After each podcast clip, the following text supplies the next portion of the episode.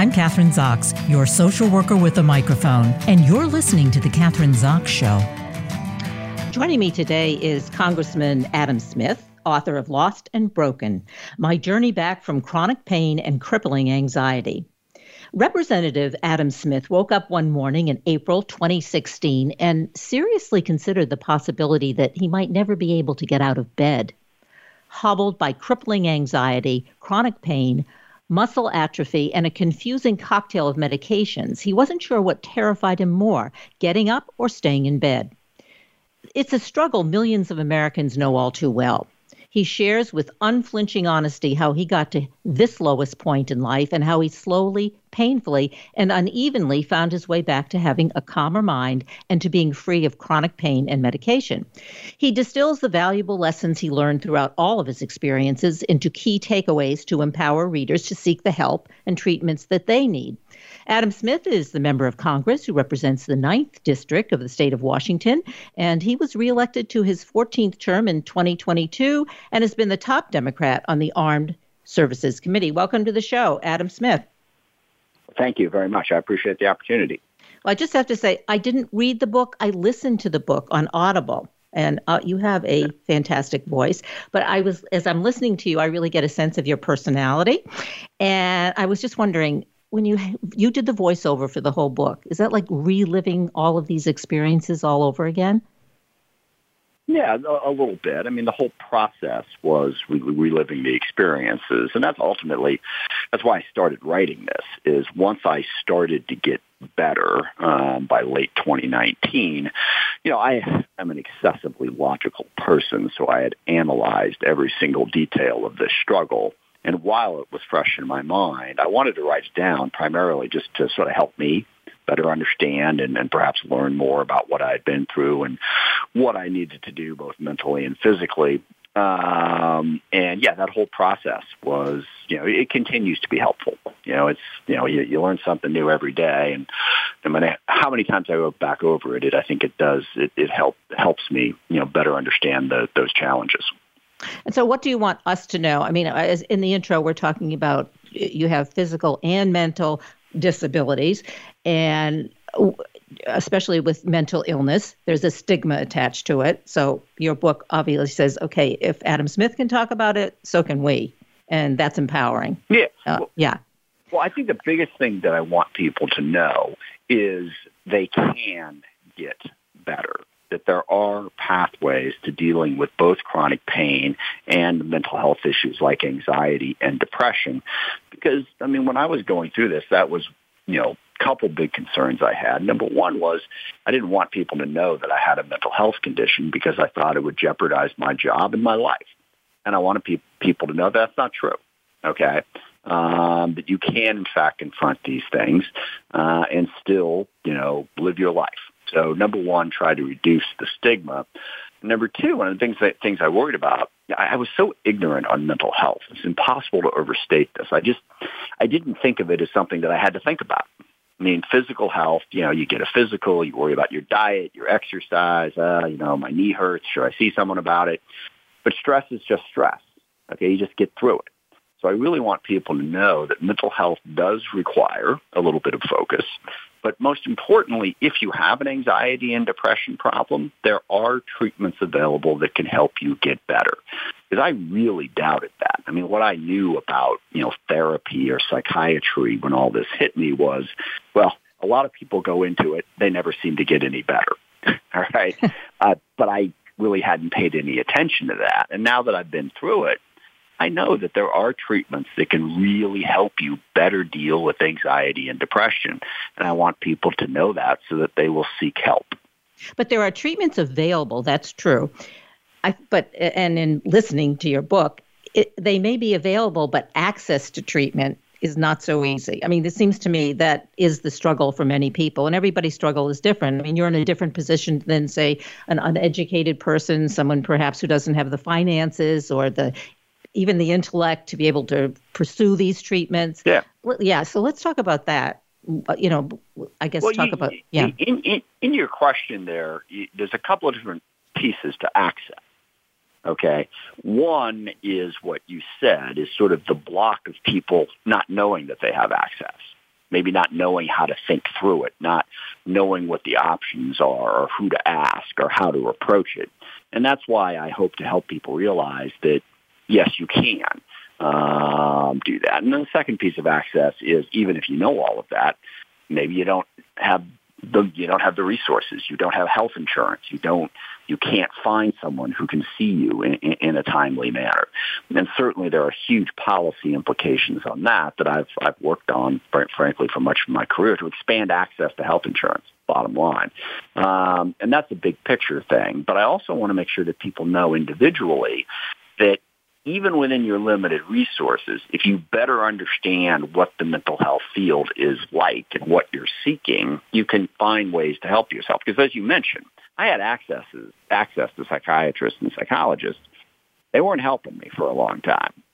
And I want people to better understand that, that the basics of mental health and how to approach that you have to prepare yourself for that journey, I think. And one of the things that you talk about, because I'm a social worker, so I'm interested in this. I mean, there are therapists out yeah. there who are supposedly good therapists, psychiatrists, psychologists, but eh, I think in the beginning, when the one of the first therapist that you saw, there was really no chemistry. Uh, maybe, and this really didn't work out. And that happens a lot. And that people have to, when they are go, getting treatment or seeking treatment, to be able to say, okay, this isn't working, and to leave and to go on and to find somebody yeah. else, which you eventually did do. But I think you stayed with this person for what, nine months, a year almost?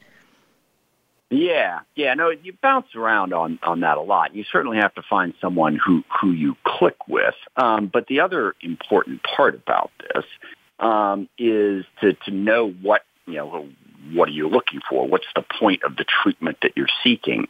And I think part of the problem is within our healthcare system, we don't have a problem solving mentality. It's more of a, well, here's what we do. You know, we do this surgery, we suggest this as opposed to really understanding the individual patient that you're dealing with and saying, what is the problem? How do we make them better? It's more of an inputs thing. Well, I've come up with this um, thing about intelligence. There's, there's such a thing as subject matter intelligence versus operational intelligence. Most people in healthcare have a great deal of subject matter intelligence.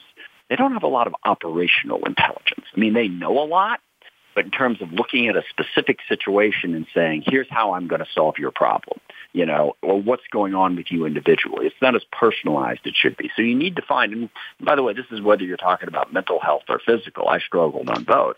You need to find a healthcare provider who's going to listen to you, truly hear you, and guide you through your individual situation. Um, I actually think it'd be helpful. I've been kind of speaking a little bit uh, abstractly here. I want to make sure people know what I was dealing with.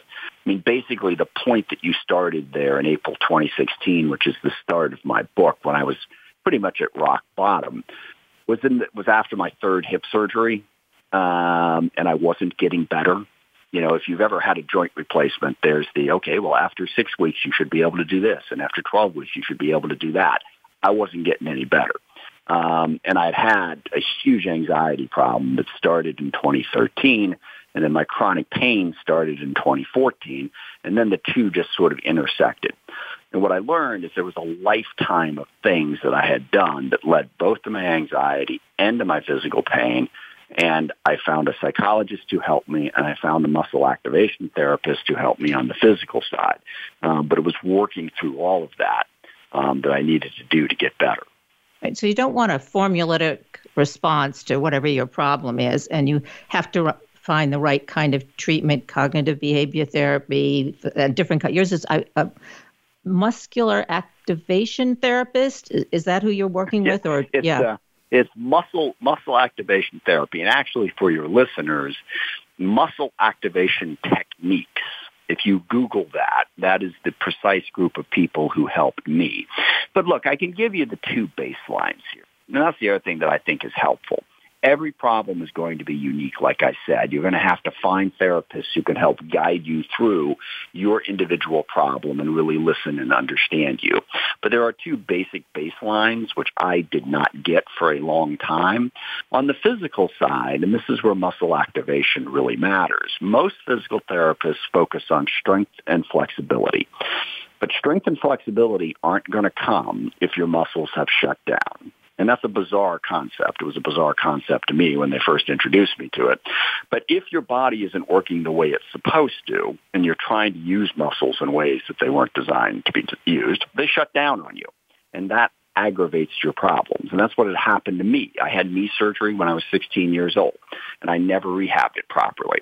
I overused one side of my body and underused the other and, you know, just twisted it all out of shape but I had to get my muscles started again. And that's what the muscle activation folks do. They understand how the patterns of muscles in your body work. They check them to see which ones are working and which ones aren't. And then they have very specific techniques to get those muscles started again. And once your muscles are working properly, you know, I mean, I still have a lack of cartilage in my right knee from the surgery. My spine is misaligned. My pelvis is misaligned, but my muscles work properly now. Um, so I feel better. So that's the physical side. The mental side, and if you, you know, you listen to the book, so you know what I went through on that, the baseline understanding of your own self-worth and really having that explained to you and walked through so that you develop that sense of self-worth, that's where it all starts. Then you have to lead into other things like psychotherapy and uh, behavioral health, um, cognitive, sorry, cognitive behavioral therapy. But for me, I didn't have that baseline understanding of my own self-worth. And that's what my psychologist finally recognized and walked me through. Now, as I point out in the book, I'm somewhat stubborn. It took two and a half years of psychotherapy and then another year after that um, to really drive it home. But that baseline is something that I think folks need to understand when they're contemplating their own mental health. Yeah, and I think that's critical. I'm thinking of uh, in terms of you're talking about you had a lack of self worth, and you walk into a therapist's office, and here's a congressman, here's a very successful person, he's you know an attorney, and you could be a very difficult patient or even a scary patient, uh, looking at it from the other hmm. side, and you're and you describe yourself yeah. as yeah very persistent, very precise. Uh, so I want to, because I think this didn't come until the last or the 25th or 24th chapter, but where did this lack of self-worth come from? What's motivating you? I mean that whole expand i want it's in the book so i guess we can talk about it but uh, yeah. you, you were adopted. You never knew you were adopted. You never really knew who your biological mother was. I mean to me that's a key factor in all of yeah. you know your so these issues Absolutely. probably I mean, physical and mental. yeah Right. It, it, it's cliche, but you know, know thyself. You know, you got to know who you are. I mean, I grew up literally not knowing who I was. Um, you know, it wasn't until I was 26 years old and both of the people who I had fought were the only parents I'd ever had had died um, that I found that out. And yeah, my family, you know, struggled a lot when I was growing up in a variety of different ways. So for whatever reason, I just never got that sort of baseline confidence of security or what uh, psychi- psychiatrists like to call a healthy narcissism. And this is really crucial.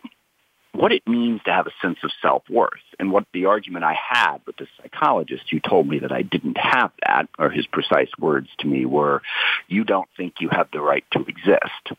Um, you know, my argument was, well, wait a second here. L- let me let me tell you about all the good things I've done in my life. You know, I've been successful professionally. I'm married. I've got kids, and you know, and he kept telling me that how good or bad you are at any of those things has nothing to do with your own self-worth.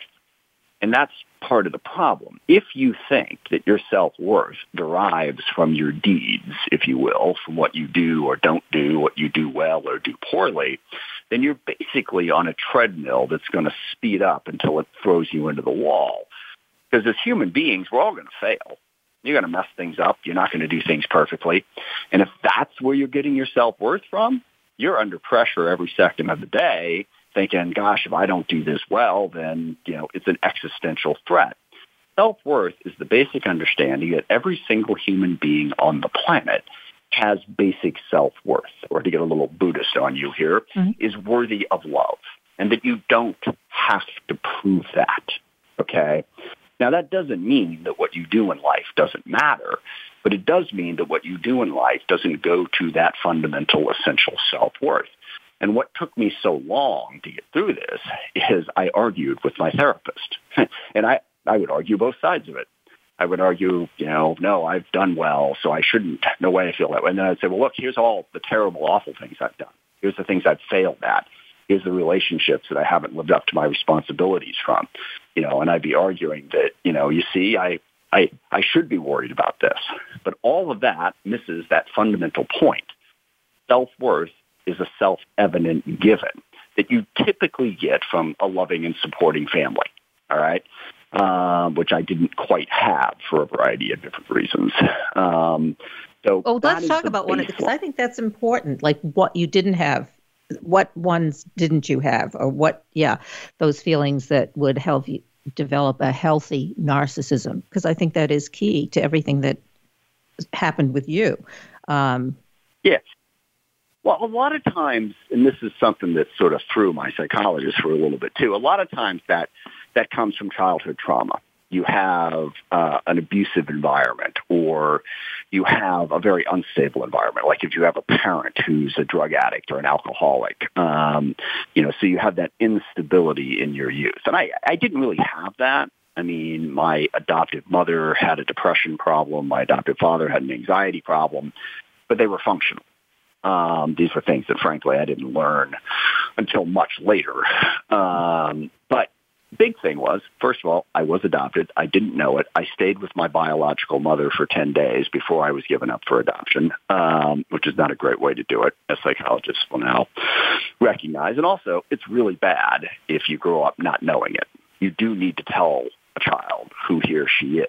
I mean, the timing of that, you know, eh, can depend. But then within the household that I grew up in, as I said, my mother had a depression problem. My father had an anxiety problem. I had an older brother who had all kinds of problems. Um, you know, was in and out of jail. You know, had, it was difficult. I had an unstable upbringing um, that I never properly dealt with. But one of the biggest things also was that I felt like a failure because the family I grew up in had sort of fallen apart. You know, as I mentioned, both my parents died relatively young. I don't have a relationship with either one of my brothers, and I felt like a failure, and I never really addressed that issue. And that's the second big mental health thing is you have to be honest with yourself about what's happened in your life, past and present, and how you truly feel about it. Is there anger about things that you're you're just burying instead of dealing with? Do you feel guilty about things that you haven't properly addressed? And that's the other big thing that psychotherapy gives you is the opportunity to deal with those things. And most dramatically, if you've had trauma in your life that you haven't dealt with, psychotherapy, and there are some other therapies which I'm sure you're familiar with, EMDR and some others, they really help you experience that trauma and deal with it so that you can get past it. And that really does work um, if, if people are willing to do it. Yeah, I mean, it sounds like you get your life back in balance. The word balance comes up. You are yeah. Yeah, and and that's what's important, or that's what's critical. One of the things when somebody has a either a physical or a, a, mental health issue is support, and I think maybe you mentioned that earlier in the interview. And I'm thinking uh, you, you talk about your wife and being supportive, but the whole family has a problem when one person has a problem. So uh, yeah. we haven't, and uh, you don't really get too much into it, I think, in the book in terms of your relationship with your wife, but how she handled it, how your kids handle your your mental health and your physical disabilities. So how does how how has that worked in terms of the family relationship? Yeah, well, that's the other thing that, in, in terms of writing this book, as I mentioned, large number of people, as you know, are suffering from anxiety, depression, or chronic pain, or some combination of that. But then there's an even larger number of people who have somebody close to them in their life that is dealing with those things, um, and it it's difficult. It's a huge challenge because you really you don't you can't understand what the other person is going through. And I guess the one point I like to make on that is when people think of anxiety and depression, they think of, well, anxiety is stress and depression is when you're feeling down. No. I've, I've been stressed. I've been feeling down. I've also been depressed and had anxiety. And it is a, it is a line you cross over that is unlike anything else you've experienced. The anxiety is like a 24-7 feeling of existential threat that just won't go away and isn't necessarily tied to any specific thing. Same with depression. I had depression only once in my life when I was younger, but you just, you're not interested in anything. You're just constantly down and it doesn't necessarily, again, have a specific cause that you can identify, So I think helping people understand what your loved one is actually going through um, is is important, and then and then to be as supportive as possible while also living your life. And that, you know, frankly, the best thing that my my wife and, and kids did for me throughout this is yes, they helped me, but they also didn't let what I was going through, you know, completely, you know, alter their lives um, you have to be able to keep doing what you're doing while while you're also providing support to the loved one because you don't want you don't want to cause yourself greater problems while you're trying to deal with that.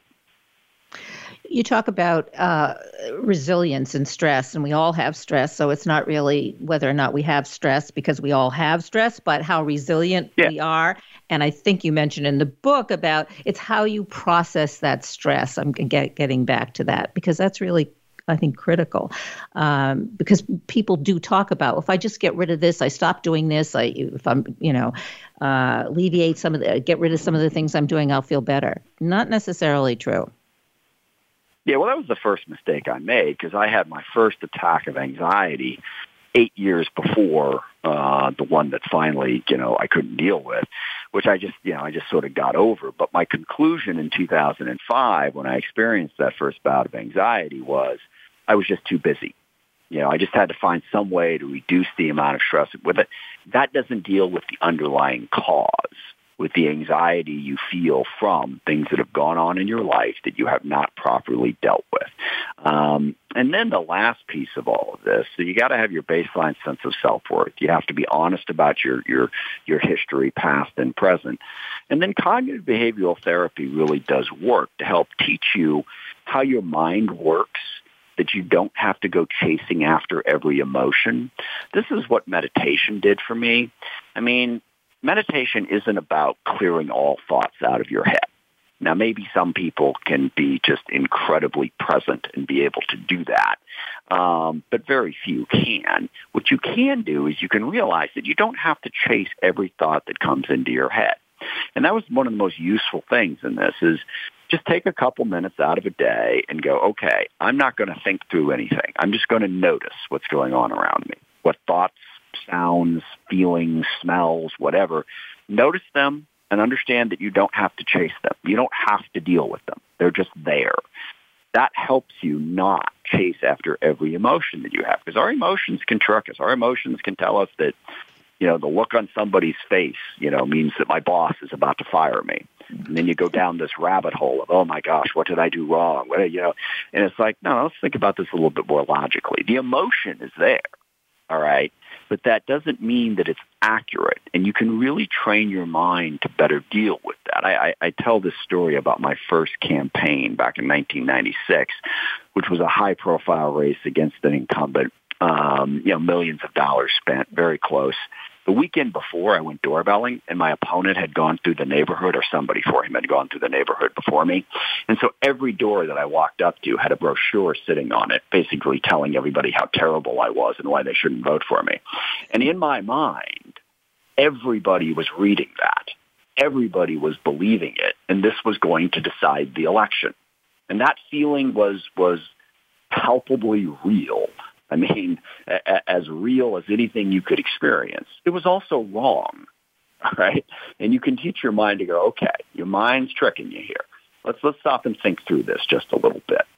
So cognitive behavioral therapy can teach you to better deal with the, the stresses that you're dealing with in life. I think all of those things combine to put you in a better better place in terms of your mental health.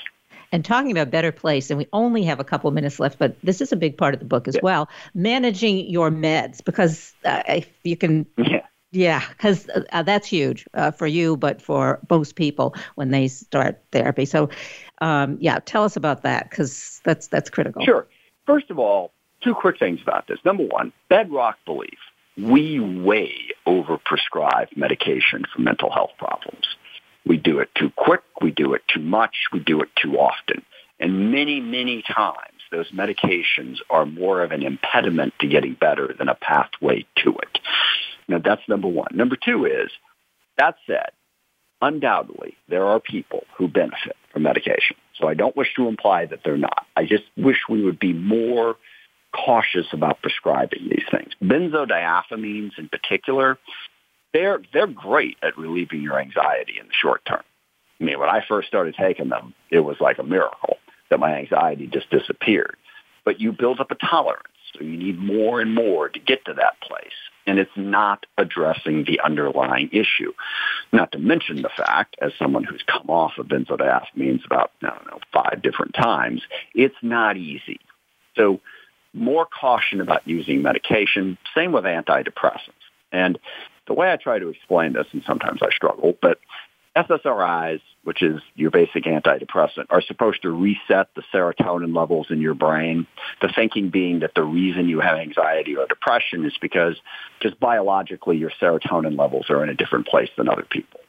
Um, and I think that can be true, but it's more likely the case that there are issues going on that you could better address through psychotherapy and other therapies than that drug that is simply going to artificially mask it. So my advice here is I'm not, as I like to say, I'm not going to go all Tom Cruise on you and say don't ever take medication. Um, I just wish that the medical profession and patients would be more cautious about doing it. And the primary reason that we do it is because it's the easy fix. Yeah, it's you know, a quick thing. It can be. A, I hate to, to cut you off. We have 30 yeah, seconds oh, left. I could, uh, but we want people to read the book or listen to the book, which I did, which I really really liked. Lots of good information. Lost and Broken, my journey back from chronic pain and crippling anxiety. And I've been talking to Congressman Adam Smith. Um, Adam, just give us a website that we can go to for more information about the sure. book. Yeah, yeah, I, and, I, yeah. Yeah, the book you can find on Amazon. Um, that's the easiest place to get it. Website, I don't have a website on the personal side, but my website professionally, if you want to know more about me, is Adam Smith at mail.house.gov. And then I have a couple of different, uh, from there you can find uh, in Instagram and Twitter. And on the professional side, I have, I have Facebook as well. Great. Thanks so much for being on the show today. I really appreciate it. Lots of good information. Thanks. Thanks for the chance. I'm Kathryn Zox, your social worker with a microphone, and you've been listening to The Kathryn Zox Show.